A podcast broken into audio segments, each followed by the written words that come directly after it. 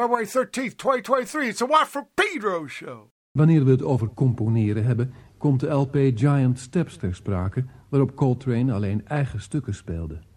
Yeah, but my approach was so limited then, but I was trying, you know, but limited in what way you mean? Well, melodically, mm-hmm. My approach. Those giant steps that everything that I did on there was kind of harmonic exploration for me. Exploration, you know. There was some harmonic sequences which I wasn't familiar with. Prior to that, you know, I'd just been working on it, and it was kind of new to me.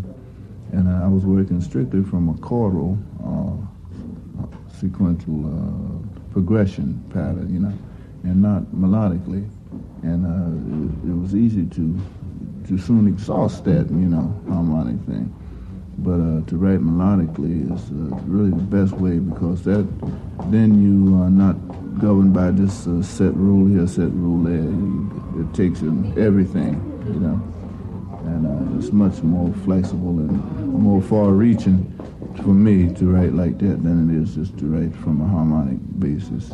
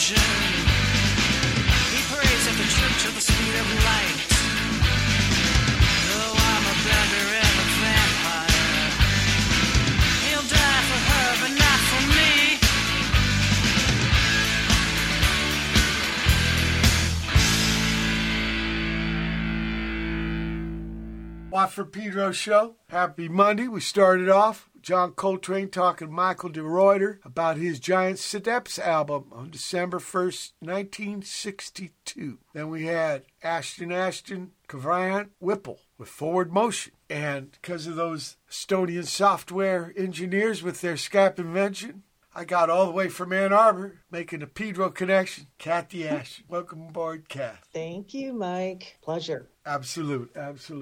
And big honor to have you aboard. I would like to ask you to bring your earliest musical memory. Okay. Well, that would have to go back to my parents, of course, when they were big music fans, both of them. My dad loved Patti Page. But, you know, and it wasn't until later I got to hear some of that, because that was... you know, before I was born, but throughout their days, they would play that music. And so, yeah, we were a music family from the very beginning. And in where you grew up, I know a little something about the history. There's some time in Manassas, there's some time in the Quad Cities, and then there's Ann Arbor. And I'm wondering, in any of those pads, was there musical instruments that you picked up? Well, not me, but Ronnie did, back in Manassas, Virginia, where my dad was from, Washington, D.C., his family was very musical. I mean, they played accordions, they played, banjo, and Ronnie became a big fan because of being exposed to that. And that was the first instrument that he learned to play was the accordion.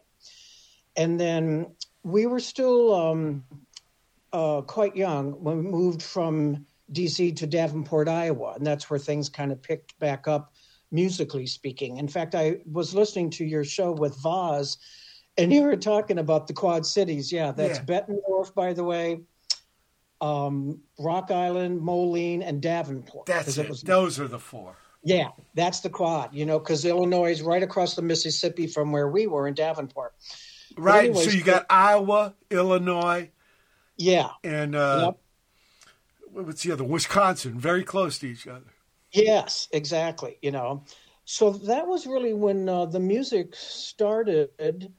Ronnie and I both sang in choirs, church choir, school choir. I don't think Ronnie sang in the school choir then. He did when he moved to Michigan, but he picked up on the accordion, and then Scotty just sort of...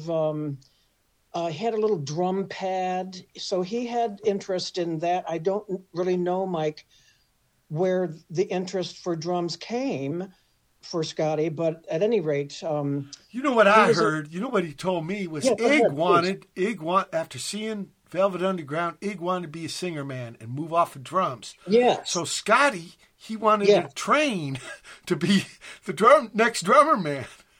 Exactly. Yeah, but that's what I'm saying. That was after, when he was still a child living in Davenport. He took kind of an interest in that. This is way before he even met Ig. Okay, yeah. Yeah, yeah. And so then, but then Ronnie got interested in guitar, and then I inherited the accordion. Oh, so you got on the accordion. Did you have a teacher? I sure did, Mr. Sinkovich, Of course, he'd be a Slav guy because it's really popular. Oh, my God. Yeah. Yeah, and all I can remember is his giant foot. I would go to his house in his basement. My mom would drop me off for the lessons, right? And he had this metronome. I learned to play with that. And then his big foot would tap, tap, tap, tap all the time I was playing, So I'm sure that's where my good timing came in handy. Yes, of course. Was thanks to him. Can you remember the first song he taught you? It was a song called, Oh, Come to the Sea.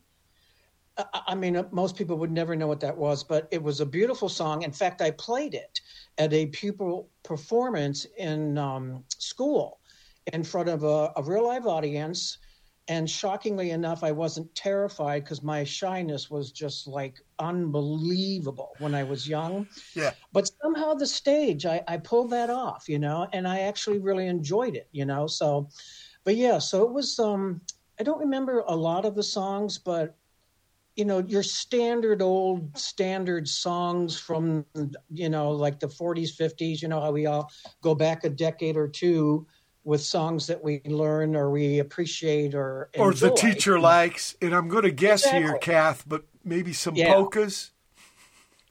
I didn't do polkas. Wow, okay. No. Yeah, none of that. Because my organ man, Pizzo, he got started on the accordion. He learned the polkas, colas, all these Eastern European dance songs. Yeah, kind of oompa. I mean, I'd give anything to have that accordion now, I can tell you that. What happened with it?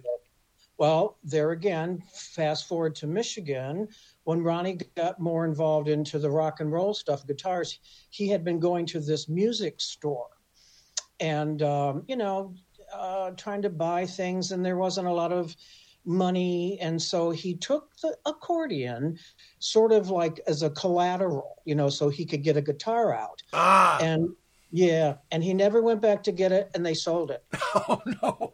Oh no. Oh God. Oh. I mean, this thing was beautiful, you know. So yeah, I mean it would be a fortune today, but yeah, I can imagine. Kath, what was the first record you bought with your own money?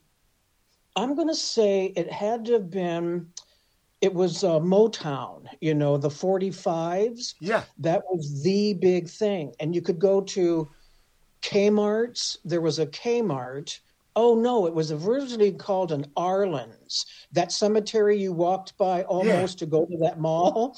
And that little shopping area was a store like a, it was called Arlen's. And then they had the big bins of all the 45s, right?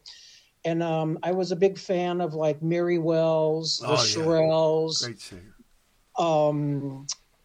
You know, and I liked the Supremes. They weren't my favorite, you know, but, and then of course the Four Tops. And so all the singles would come out. And that was when I first started buying music from babysitting money.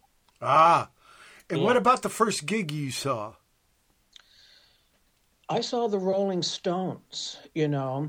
I was pretty young. They played, and there's a debate in my head if it was Olympia or Cobo Hall, but it was with Brian Jones. And the reason I got to go is because my best friend's older sister took us. And so my mom gave permission because she felt I was in safe hands. And it was awesome, you know. Not bad for a first gig, eh? No, not at all. Yeah. I think either Ronnie or Scotty told me that a lot of England bands came in through Windsor. Yes. They'd come in through Canada from England in those days. So you guys got to see a lot of bands like Yardbirds. Yeah, he told me about Yardbirds and Cream and even Jimmy. Yeah. Oh, yeah. Some club called the Fifth Dimension, Ronnie said he saw him, maybe 90 people there. Nobody had come up to the front of the stage. If even that. In fact, because that was the club, and all the British bands came through, you know, to this club. It was like a teen club, basically, based sort of on like Hullabaloo, you know, that teen show. Sure. I was just a boy, but I remember. Well, that's what I'm saying. You know, we were young, you know. Yeah. And my girlfriend and I would go, and we saw like, the Yardbirds, Jimi Hendrix. It was just, who the heck was Walk Away Renee? Kinks. Walk Away Renee, the Left Bank. Those guys, yeah. Oh, and it was hysterical because... I think they were from actually New York City. Right, they weren't the British band. But the funny story about them was they came on, because they were big, you know, with that hit song and everything. And they come on stage, and the stage was like... in between the stage and the back of the stage was a dressing room. So you'd walk into this door, you know, off stage into the dressing room, and then you come out the other end, right? Yeah. And then people would kind of gather at the other end where they would come out to meet them or see them or whatever, you know. So they came walking out from the little dressing room on stage to perform. And then we went around to the back, and then they started coming out. And all of a sudden I'm like, what the? They all had wigs on. And so, and I didn't recognize them. I'm like, who are these jocks, you know, coming out? And it was them, because one of them was kind of coming up and trying to hit on me. Yeah. And I was like having nothing to do with it. Yeah. And they were sporting wigs. They were wearing wigs. It was so funny, you know. Oh, man. But, you know, Mike, I wonder if that was maybe wasn't Paul Revere and the Raiders or some, was it that uncommon maybe for some of these guys to wear wigs? Maybe, you know, the Beatle look, right? The Beatle haircut, maybe. Well, that's what it was. Yeah. You know, they might've lived a straight life, but they knew they had to kind of rock it out when they went to perform, you know? You know, you gave me this song, this dance, I want to play it.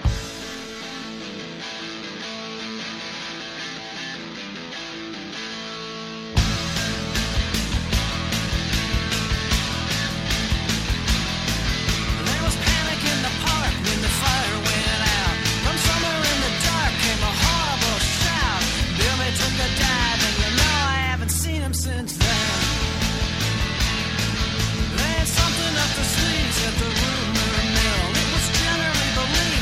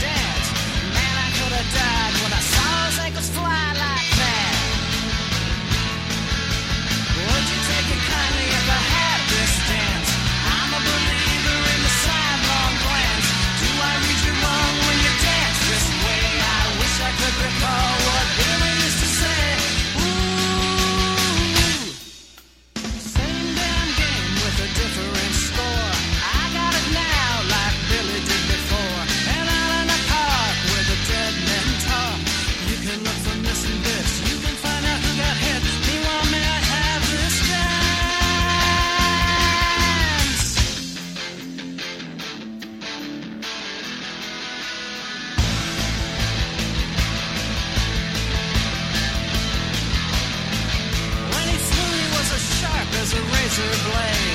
If I can do that dance, you know I'd have it made. But he messed up in the sticks with some local politics, oh no. Hidden in the camouflage of urban decay, I tried to get a fix on what the codes all say. From the bars to the jails, I find and lose the trail each time.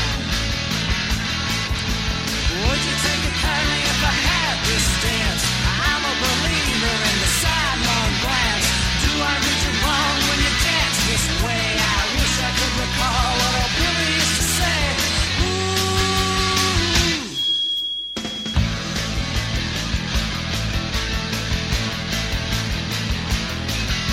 The last time I saw him, he was lying here.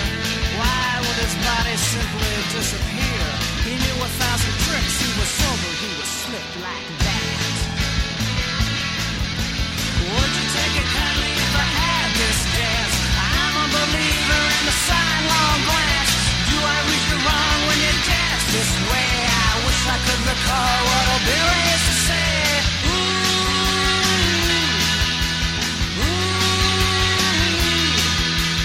ooh, ooh, one more time.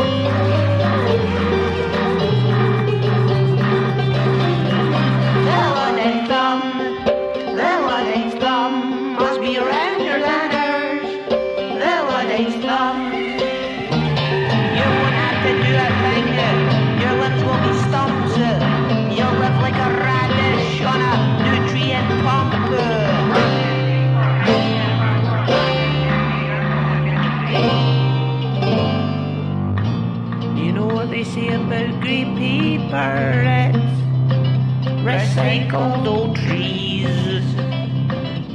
Take a look in your porridge. The truth is easy to see. And see the planet of thumbs and see the planet. It comes and see the planet of thumbs and see the planet. It comes and see the planet of thumbs and see the planet. It comes and see the planet of thumbs and see the planet. It comes and see the planet of thumbs and see the planet. It comes and see the planet of thumbs and see the planet. It comes and see the planet of thumbs and see the planet. It comes and see the planet of thumbs and see the planet. It comes and see the planet of thumbs and see the planet. It comes and see the planet of thumbs and see the planet. It comes and see the planet.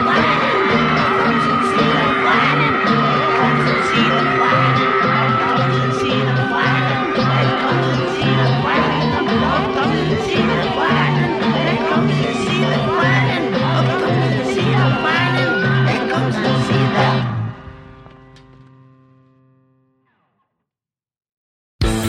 Face to face, eraser coming up on you, coming down on you, coming from both sides, water on all eyes, and you telling me to raise your face and change.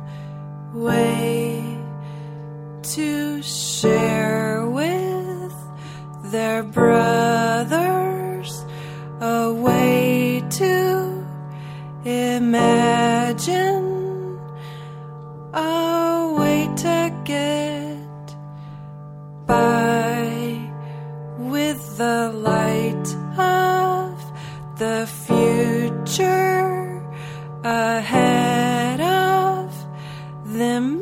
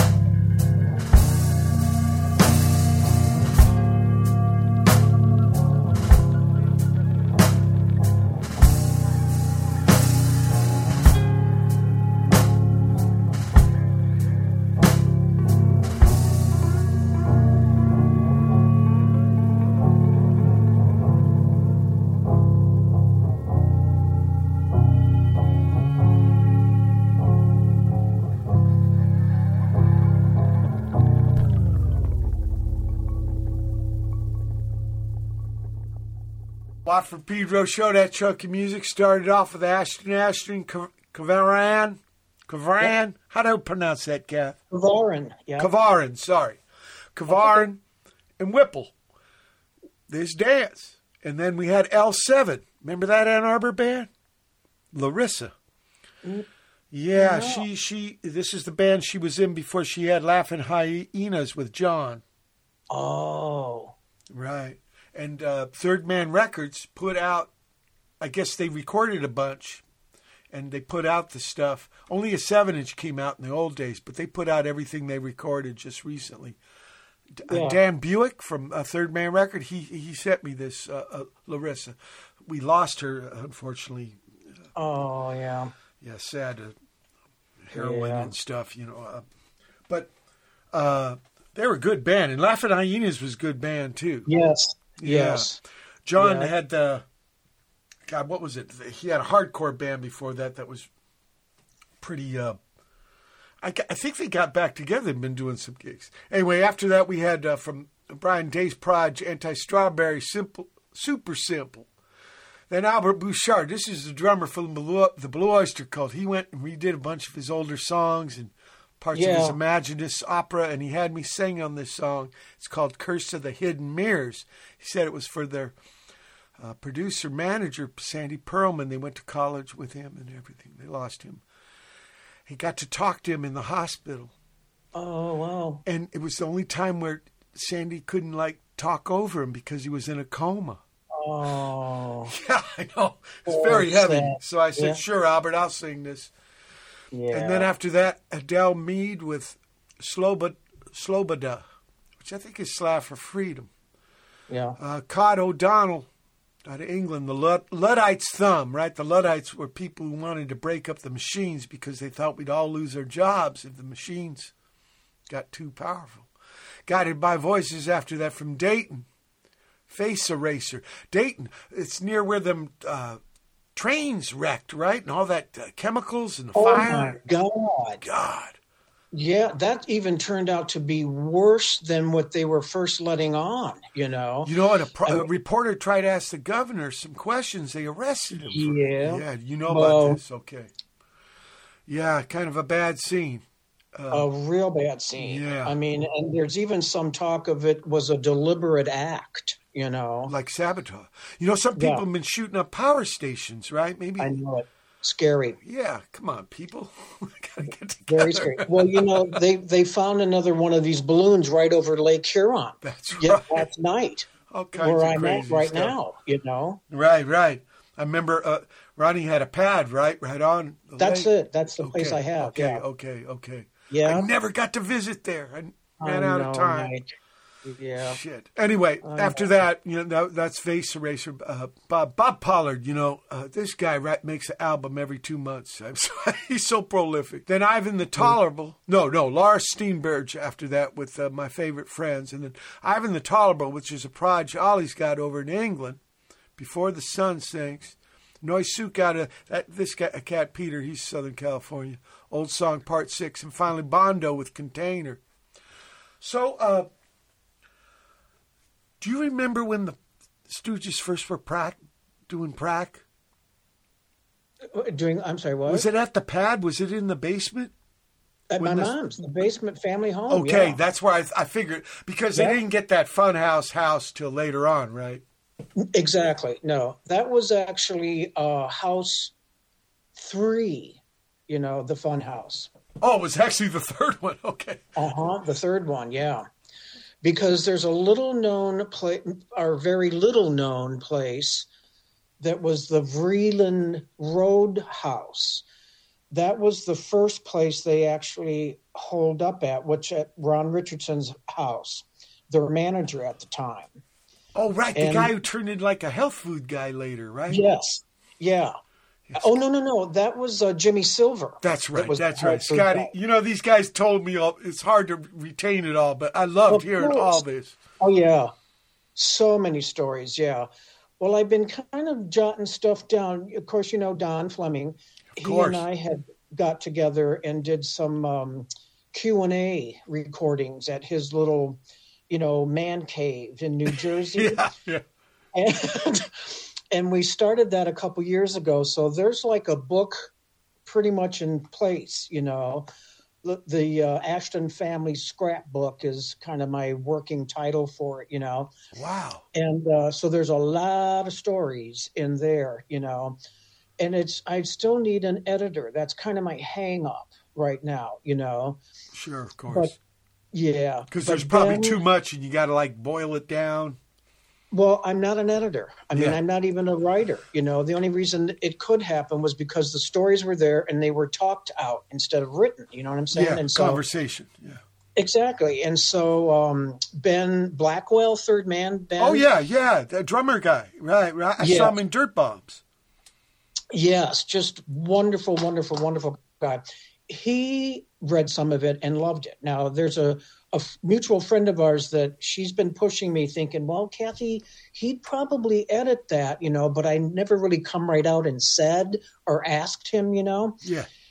But he was the one that put out that 45, the Asheton Asheton Kvaran Whipple, you know. Okay. That came via Third Man Records. That's right. You know? That's right. But it was also during the pandemic when it was supposed to come out for Record Store Day. And everything got held up. Hit the fan, yeah. And there was no Record Store Day, so there went that record release. But it did come out, I think, later in that year, you know. But because we were going to do the show, you and I, back then. Sure. So finally, we're doing it now. But, but can you remember when they all got – did all four of them – was that all of them there, Dave, Scotty, yes. Ronnie? Okay. Do you remember that first practice? Yes, at 107 is what we call the family home, right? Yeah, right. It actually was Michael Davis that gave us that nickname. The bass man of MC5. Yeah, because he was a regular to come over there in the early days, and I'll say no more about that right now. But he would come over. I think he ended up in Chico here, and cancer got him. I'm sorry. Oh. Yeah, he was living up like by Fresno. Oh, yeah. I see. We lost track of him. I didn't know any of that, you know, what happened to him, you know, but he was the one, he'd referred to the house coming over to 107, you know. But yeah, because it was Ronnie, Dave, and Scotty that first started jamming down there. And then when Iggy got in on the picture, then that's where they would come. Iggy would take a bus across town to the house when, of course, my mom was working because she was fine with everybody down there. But then when she came home from work, of course, she'd flick the basement light off and on to let us know time to stop, you know. Was Ig still living in Ypsilanti then? Yeah, he was in Ypsilanti. Okay. He was at the trailer. So he would have to take the bus over. Okay. Yeah, he'd take the bus over. You know what? He told me something. He said only Dave had a car. His parents got him a Volkswagen Bug. That's right. You know, well, his first car was actually a Corvair. Okay. Yeah. That when we met him and Ronnie and I had a discrepancy. Was it red or yellow? I said it was yellow. But Ronnie kept saying it was red, you know. Ain't that weird about memory? It can be so trippy. Exactly, you know. But it was a Corvair. That was his. He didn't get the Volkswagen until the Stooges got over to the Fun House, you know. Okay. He just said that to me once. He told me he kind of didn't like it because he wanted a car. Well, of course, exactly, you know. But Dave had the car, and he could make it from Ann Arbor to Detroit in record time, about 35 minutes. Whoa, that's good. Going like 100. Oh, he would drive like hell, you know. And, in fact, he would pick me up from school, you know. He was older, you know, and that was the big thing. Like, who's this guy picking you up from school? I mean, I was like in junior high, you know. And then and then Scotty and I became friends with Dave. This was before Ronnie got involved with Dave, you know. Oh. But then he would pick us up and take us around. He would speed so fast. And Scotty and I would say, stop the car, let us out, you know. Look, Kath, we're at the end of the first hour. February 13, 2023 edition Wapedo Show special guest, Kathy Asheton. Hold tight for hour two. February 13th, 2023. It's the second hour of the Wapedo Show.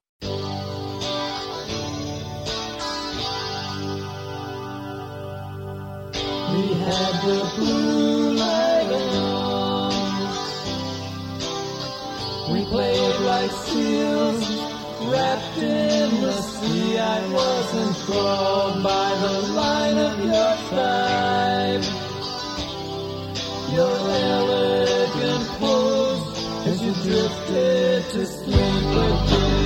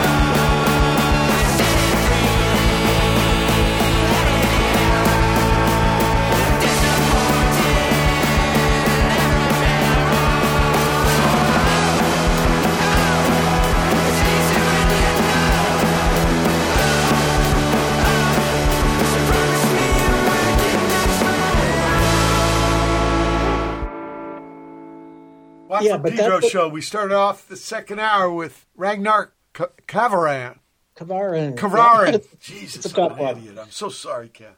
That's okay. Kvaran. Ragnar Kvaran with Lace Curtains. And then from out Alaska, Anchorage, Muskeg Mudsuck with Blath Artach.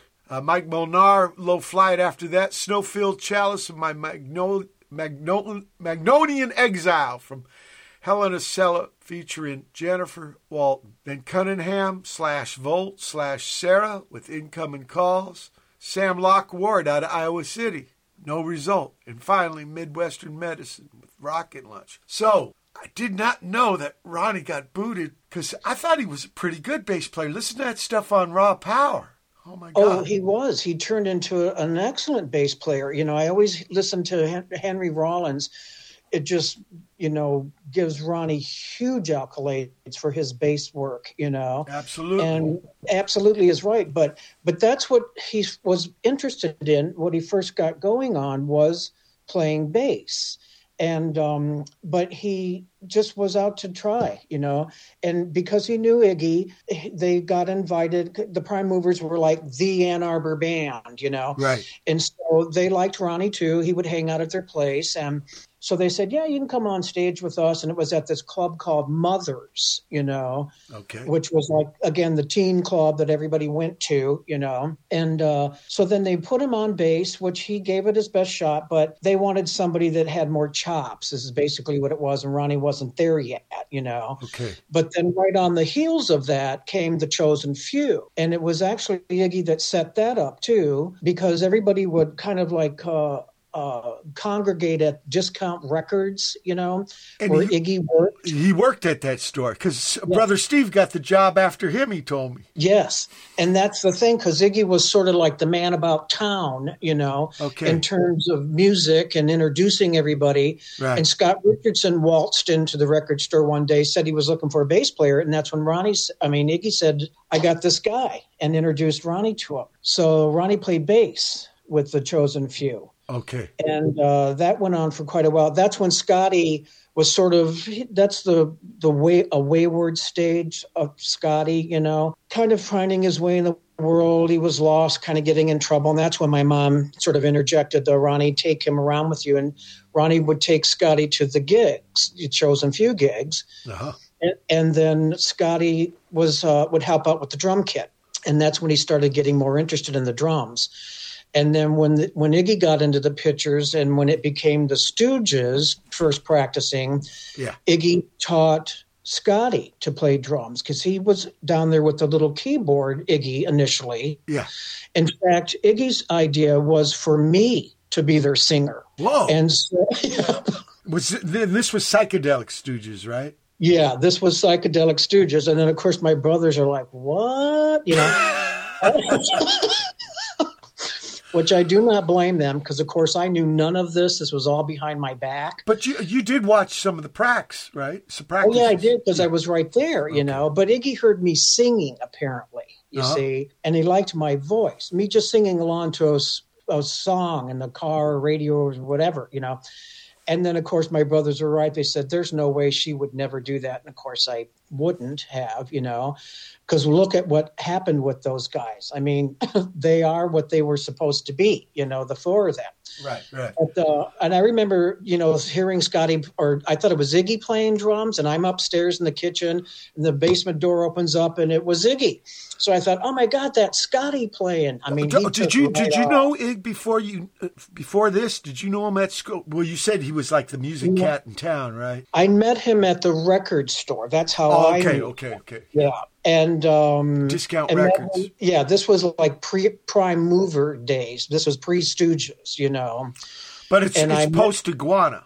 Yes, exactly. This is after the Iguanas. Which you know.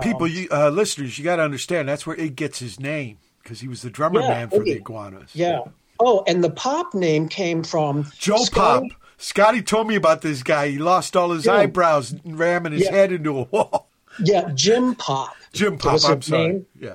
And so he was sort of like, let's put it this way. He and his family were like from the wrong side of the tracks, you know, and they weren't, but they were in our classes in school, you know, And then he had a sister as well, too, that that I kind of befriended, you know, Jim's sister, Janae.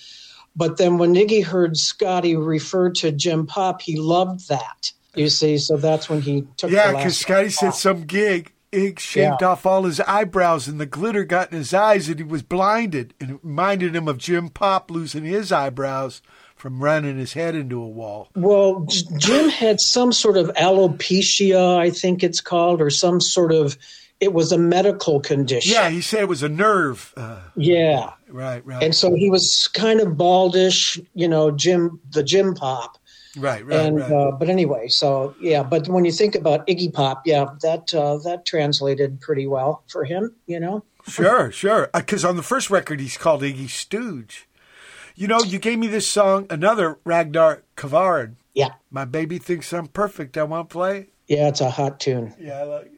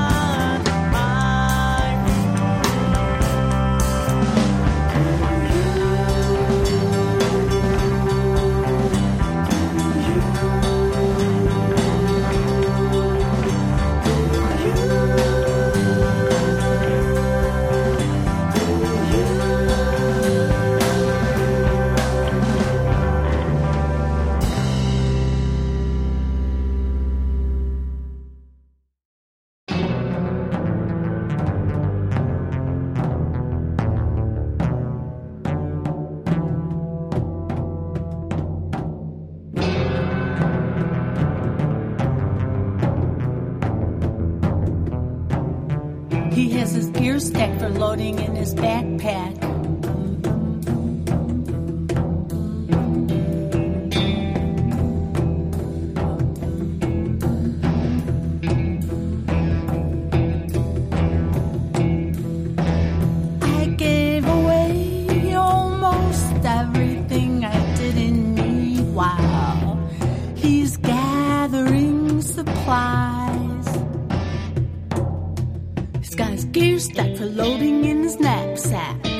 Welcome map with a marked map. He totes a question mark tagged across his back. He's got a marked map. He's got a marked map. He's got a marked map.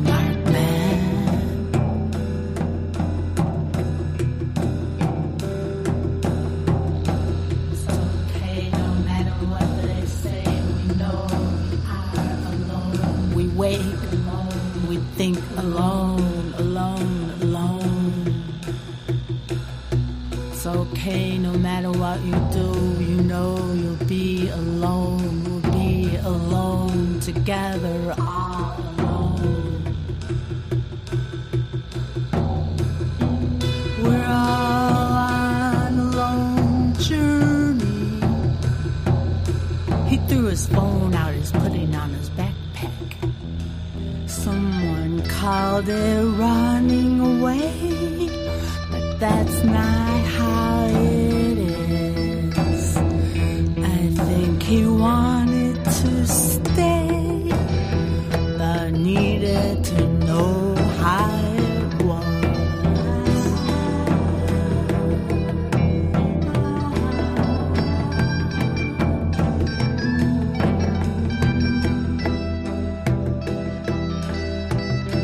He's got a marked man. He's got a marked man. Oh, there goes an age. Oh, there goes the neighborhood when he's gone. When he's gone. When he's gone. Oh, there goes the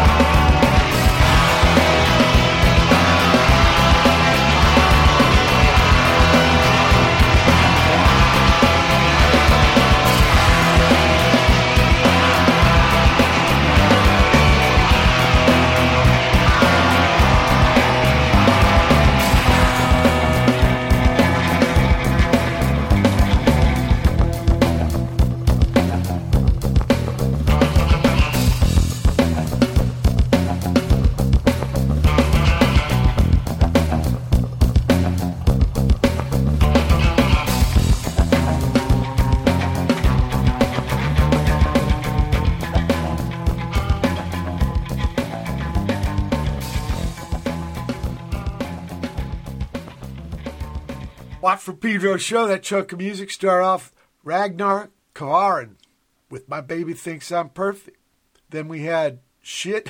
This is from Japan, so maybe something lost in translation. But the name of this band is Shit and the Midnight Mexican Highway. Okay. And the Wrong Knot is the name of the tune.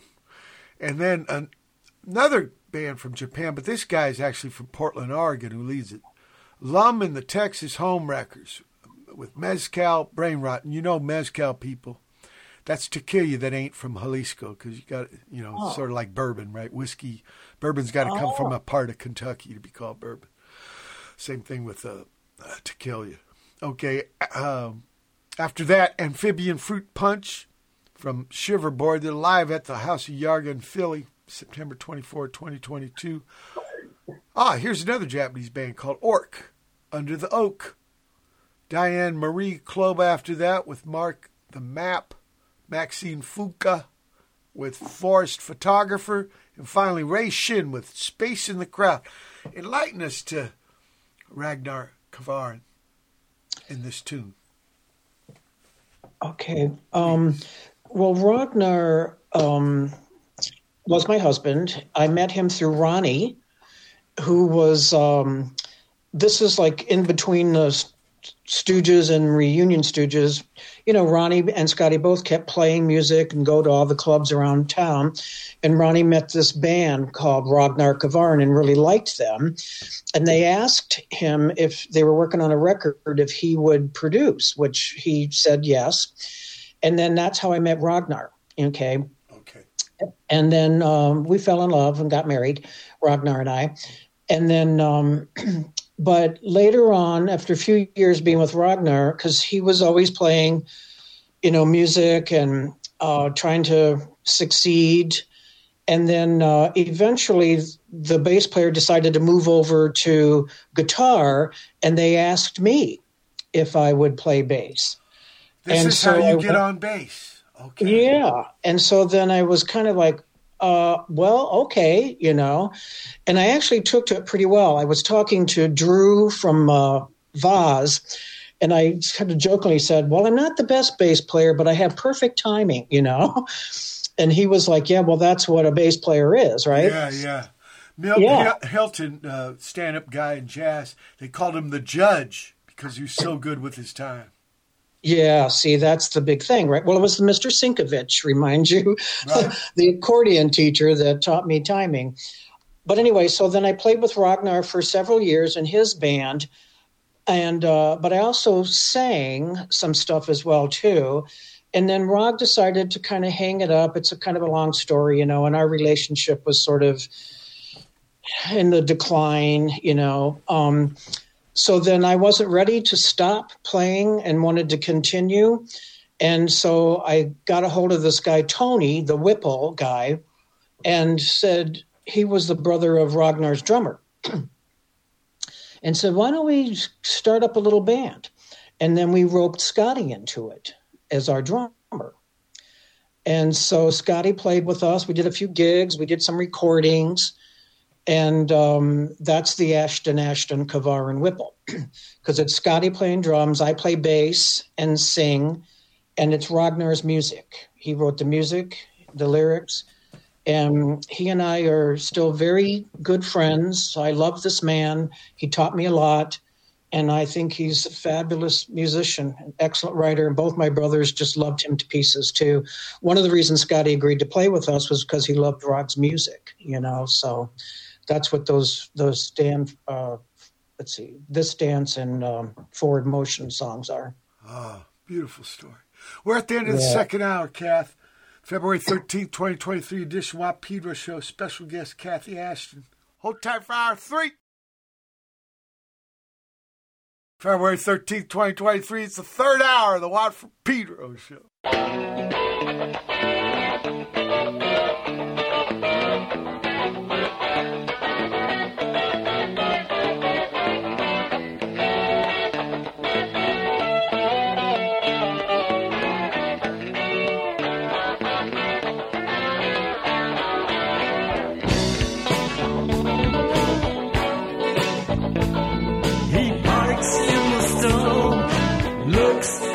separate meetings. I wonder, man, how do we think of that? 3 feet away, there's a flush and a slam. He's all in line with the acoustics here. Another minute and the place is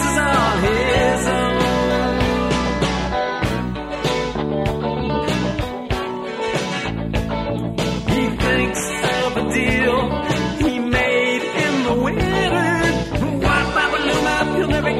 like that. Coaxed by a stranger, he laid down the cash. Said money took a dip in the underground. Some guys get sick in the underground. Yes, it's all in the future. You never could find the past. Another day goes down the toilet. Get on your pony and ride.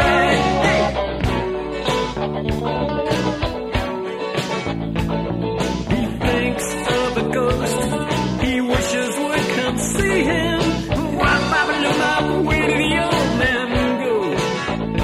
With a great grin he spins, roller on the wall. 3 feet of paper wiggles on the ground. One funny day his ghost will come. Yes, it's all in the future, never could find the past. Another day goes down the toilet, get on your pony.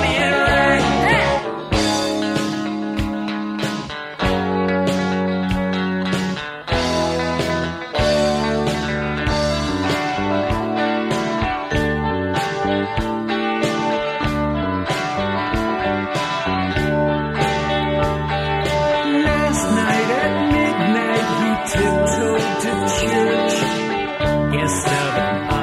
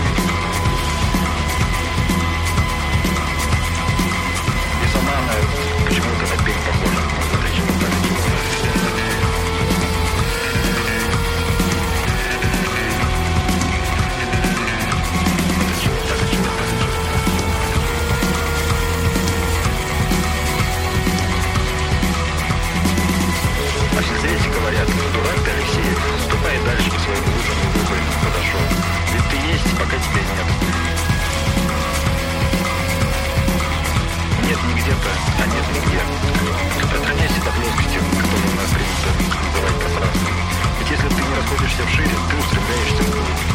А ничего хорошего в этой любви нет, ты сам знаешь. Знаю, говорю, только у меня еще вопрос. Когда уже эти найфы закончатся? Нет, я не жалуюсь. И очень даже всех люблю. Знаете, серое маркское поле, в черных снежных проводах, и сухие палки борщевика, торчащие из-под снега. И влажный запах чистого воздуха, и милые виды, как солнце зубов и дым новых, но придомных жилищ, и земной дождь. Только хочется мне, а совсем другого. Только я сам не знаю, чего именно. А мне говорят, вот именно, дождь.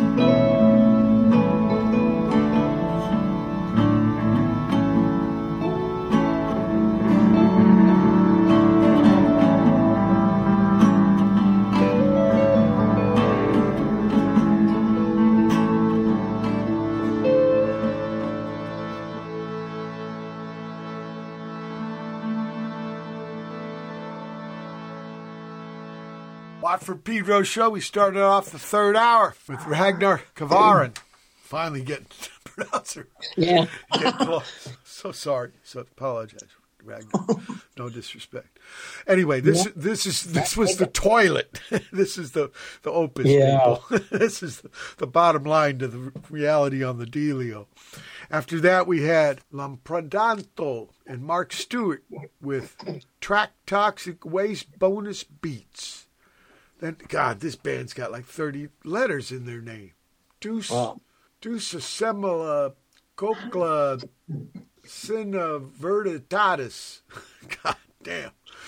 And Gazelle of Death is the name of the tune. Yeah. It's Tolan McDonough collaborate with some Sicilian guys. Tim Holhouse up from England after that with Time, and finally Infinite River. It's brand new, this collab. The Flenser, that label. And this is called Track 2. Yeah, well, you can't think of name, people. Just call it Track 2. There you go. So it's, you got, okay, when it came to the, you see, Ragnar, he wrote the music, but he wrote the lyrics too? So the toilet was his baby? Yeah. So you're sitting here with the lyric sheet, right, of the toilet, and you got to sing this. You got to sell it, right? I don't have all that in front of me, but yeah. Now, no, I'm wondering, in the was he there in the studio? I mean, or was this your take? You know, well, the two songs, you know, the Asheton, Kvaran Whipple, Ragnar played guitar as well on those recordings, and he added some guitar parts, like oh, not the bass player? No, I play bass. No, but I thought the bass player moved to guitar. Oh, yeah. Oh, no. These were songs after the Kvaran band. Okay. This was the Kvaran, the Asheton, Kvaran Whipple was Scotty and me. Right. And then Tony. But then we would kind of rotate with the guest guitarist when we did some live shows. Uh-huh. But Tony had this really sweet little recording studio. And so we did, those are just a couple of those songs that we recorded at his studio. We did all that live. And then Ragnar came in and added a couple guitar parts, you know, that he had played. Because those two songs were also songs that Ragnar did in his band, the Ragnar Kvaran band. So they got repurposed. Because that's what I'm saying. I thought, no, I'd like to keep this going a bit, you know, and so we did, you know, and so I'm sort of back out trying to resurrect a few more things, and then one of the songs that I had given you to almost play, which will come later, you know who Pete Bankard is? Oh, man. You probably, maybe I met him, but I can't remember the name so much. I'm sorry. That's okay, because I didn't expect you to until I said Dark Carnival. Oh, you know, yeah. Ronnie. Okay. Yeah. Okay. Yes. So Ronnie and Niagara. Exactly. Pete was the bassist. Yeah, right. And we're very good friends with both Ronnie and Scotty. And, you know, the recordings, let's see, they made some recordings, Ronnie and Scotty, some jams at Pete's studio in 2008, you know, which was right before Ronnie passed away. Yeah. And they were, and some of the music was intended to be the next Stooges album. After the Weirdness, right. After the Weirdness. And, which is another story. And then, some of it was also possibly recordings to work on some stuff with Jack White. Oh, that's right. Yeah. 'Cause he really wanted to play with Ronnie and Scotty as well. Right. I remember that. We have these recordings. So Pete stripped some of the jams down, and I'm singing. We created a couple songs. So I'm singing, playing bass on one or two. Pete added a bass line. And these are the yet-to-be-released kind of songs that we've been working on behind the scenes here. So, and they're, I think, coming out pretty darn good, because of course it's Ronnie and Scotty at their best. And so I sent it to Ragnar, these jams, and I said, I need lyrics. You know? Oh, so he's still involved. He's still involved. Okay, no, that's right, okay. That's okay. Because he can write words like the toilet, I mean. Yes. And, you know, and he hasn't done anything musically at all, you know, and he said, well, I don't know if I can come up. And I said, yes, you can. I know you can come up with some lyrics. Right. And boy, did he. Yeah. Very interesting. What about this?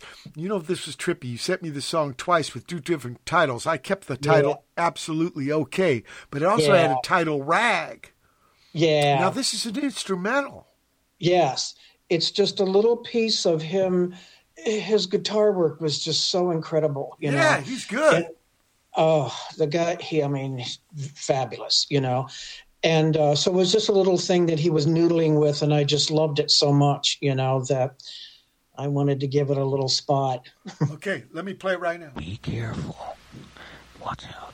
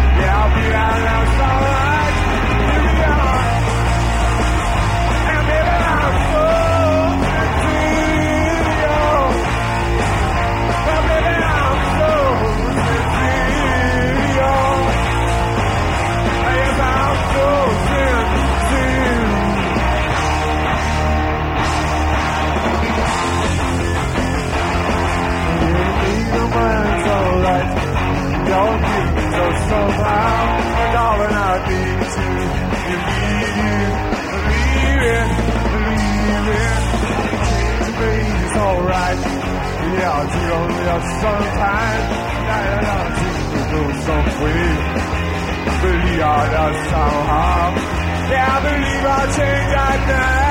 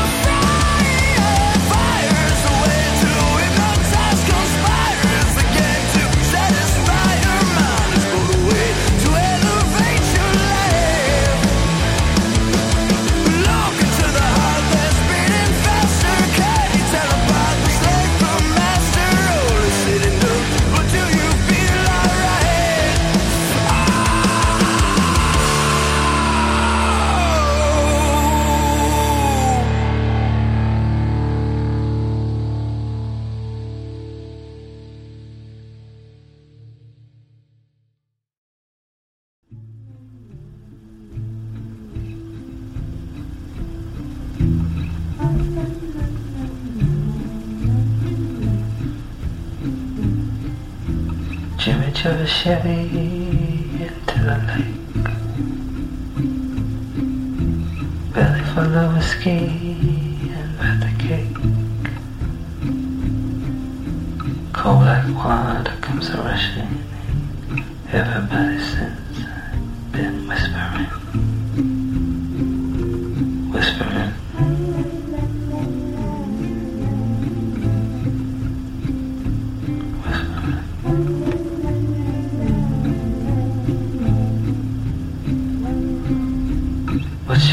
Find underneath the pier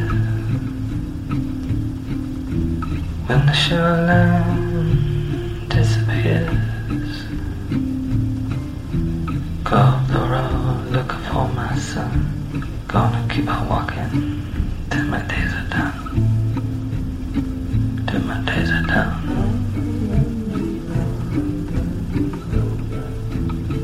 Till my days are done.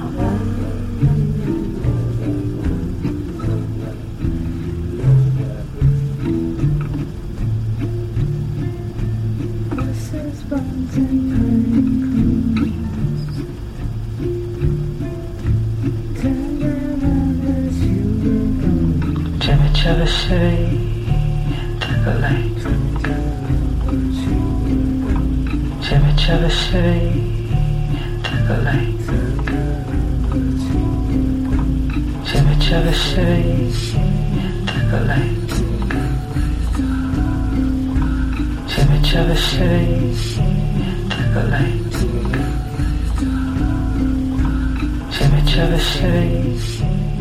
the lake.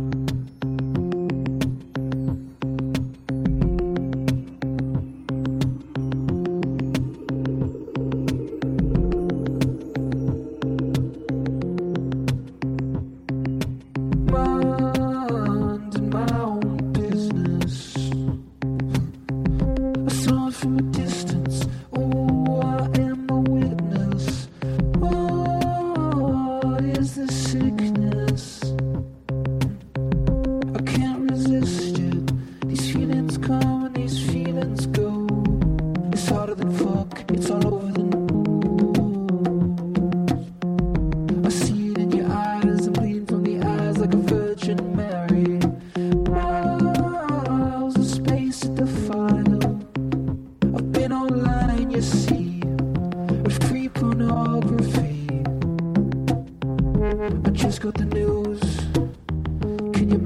some time. Is it the truth?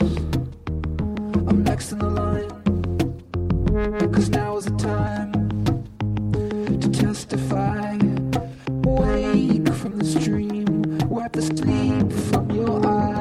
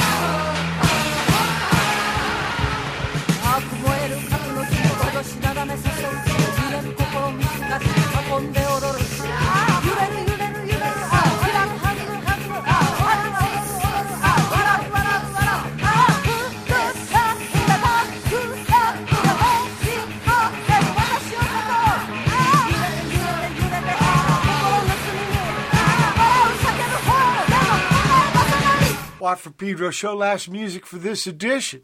That chunk of music started with Ragnar Kvaran with Absolutely Okay. And more than okay, it's some incredible guitar work. Much respect. After that, Sonic Rendezvous Band, right? This band, such a great band, they made 145. Scotty told me that Fred just did not want to record. Well, I think he had bad experience with the MC5. Yeah, but that was the only one official recording. But of course, as you know, through Carlton, his Easy Action. Right. Sandercock in England. Yes, he's done a shitload of recordings of the Rendezvous. Yeah, of course. Mostly live recordings. Well, this one here was a live thing. It is beautiful. I mean, I've heard a few great live things. And Scott Morgan's such a great singer. I mean, that was a good band. Slamming band. They were so good. Yeah, I mean, they really could have succeeded, you know. And then a Patti Smith came into the picture, which kind of broke things up, you see. And Scotty was devastated by all that, of course, too, you know. Yeah. But, they were good. No question. So this was So Sincerely Yours. After that, we had Vaz, who's been on the show because of you, Kath, with Fired and Free, tune that you flowed me. Ellis Swan after that, Horse's Bones, Suicide Hill. After that, that's... Benji in North Carolina with a vast tight string conspiracy. Great guitar man. Also, Soons, they were on the show a couple episodes ago. Montreal Cats. Witness Protection is the tune. Some other Montreal musicians here, Quebecois. Ratchet Orchestra with Big Charles. That's live too. And finally, Mizutama Shobodan with Will-O-Wisp. Okay, so that's what your proj is now, is you're repurposing these jams Ronnie and Scotty did. Yes. And so, again, the music of Ronnie and Scotty, I mean, it just his guitar licks, his lines that he's playing, Ronnie and Scotty, they were just so tight. And so it's like, we need to put some of this out and give it like a new life, you know. I know they used some of those recordings for that Three Stooges movie. The Jim Jarmusch? No, the Real Stooges. Yeah, you know, Ronnie told me about them having to call them up when they got signed because they had to get permission.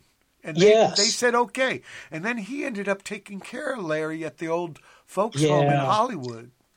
Yeah, he met his Larry's niece. And then she started taking him over there. And, of course, Ronnie was in heaven, you know. Yeah. That he got to meet Larry Fine and hang out. And it was just, you know, I've got some photos of that, you know. Because that was during the New Order days. Oh, yeah, Starwood. They were playing, and this one, Ronnie, listeners, this one Ronnie was living in Hollywood. Yep, living in Hollywood. I think for a little while with Angie Bowie. She gave him a pad to stay, he told me. Well, and then they got their own place, you know, the Coronet Apartments on Sunset Boulevard. Oh, yeah. They told me about that. Oh, my God. Oh, my God. Notorious, you know. Yeah. I mean, it was like totally the trash band house, you know. Right, right. But Main Man just cut him off. James Williamson told me they even took that suit with the funny collar. I wouldn't be surprised. Yeah, they're really, really cutthroat about that. Yeah. So, okay. No. So you're going to get these tunes together. Yes. You know, Kathy, it would be beautiful when you do get together to come back on the show and play stuff and talk about it. Because, you know, I want to see what Ragnar does. Yeah, exactly. And then I've become a big fan of Vaz, and so I'd like to have Drew and add some guitar parts. Oh, yeah, well. Absolutely. They're beautiful, man. They're coming along great. They are beautiful, yeah. Okay. Yeah, so more to come. Yeah, that's our plan. But thanks for doing this for here and then these tunes. Catch up on the old days and stuff, but can't wait to have you back on. Thank you so much, Kath, truly. You're welcome, Mike. It was a lot of fun. Yeah. People, it's been the February 13th, 2023 edition of the Watt for Peter, so keep your powder dry.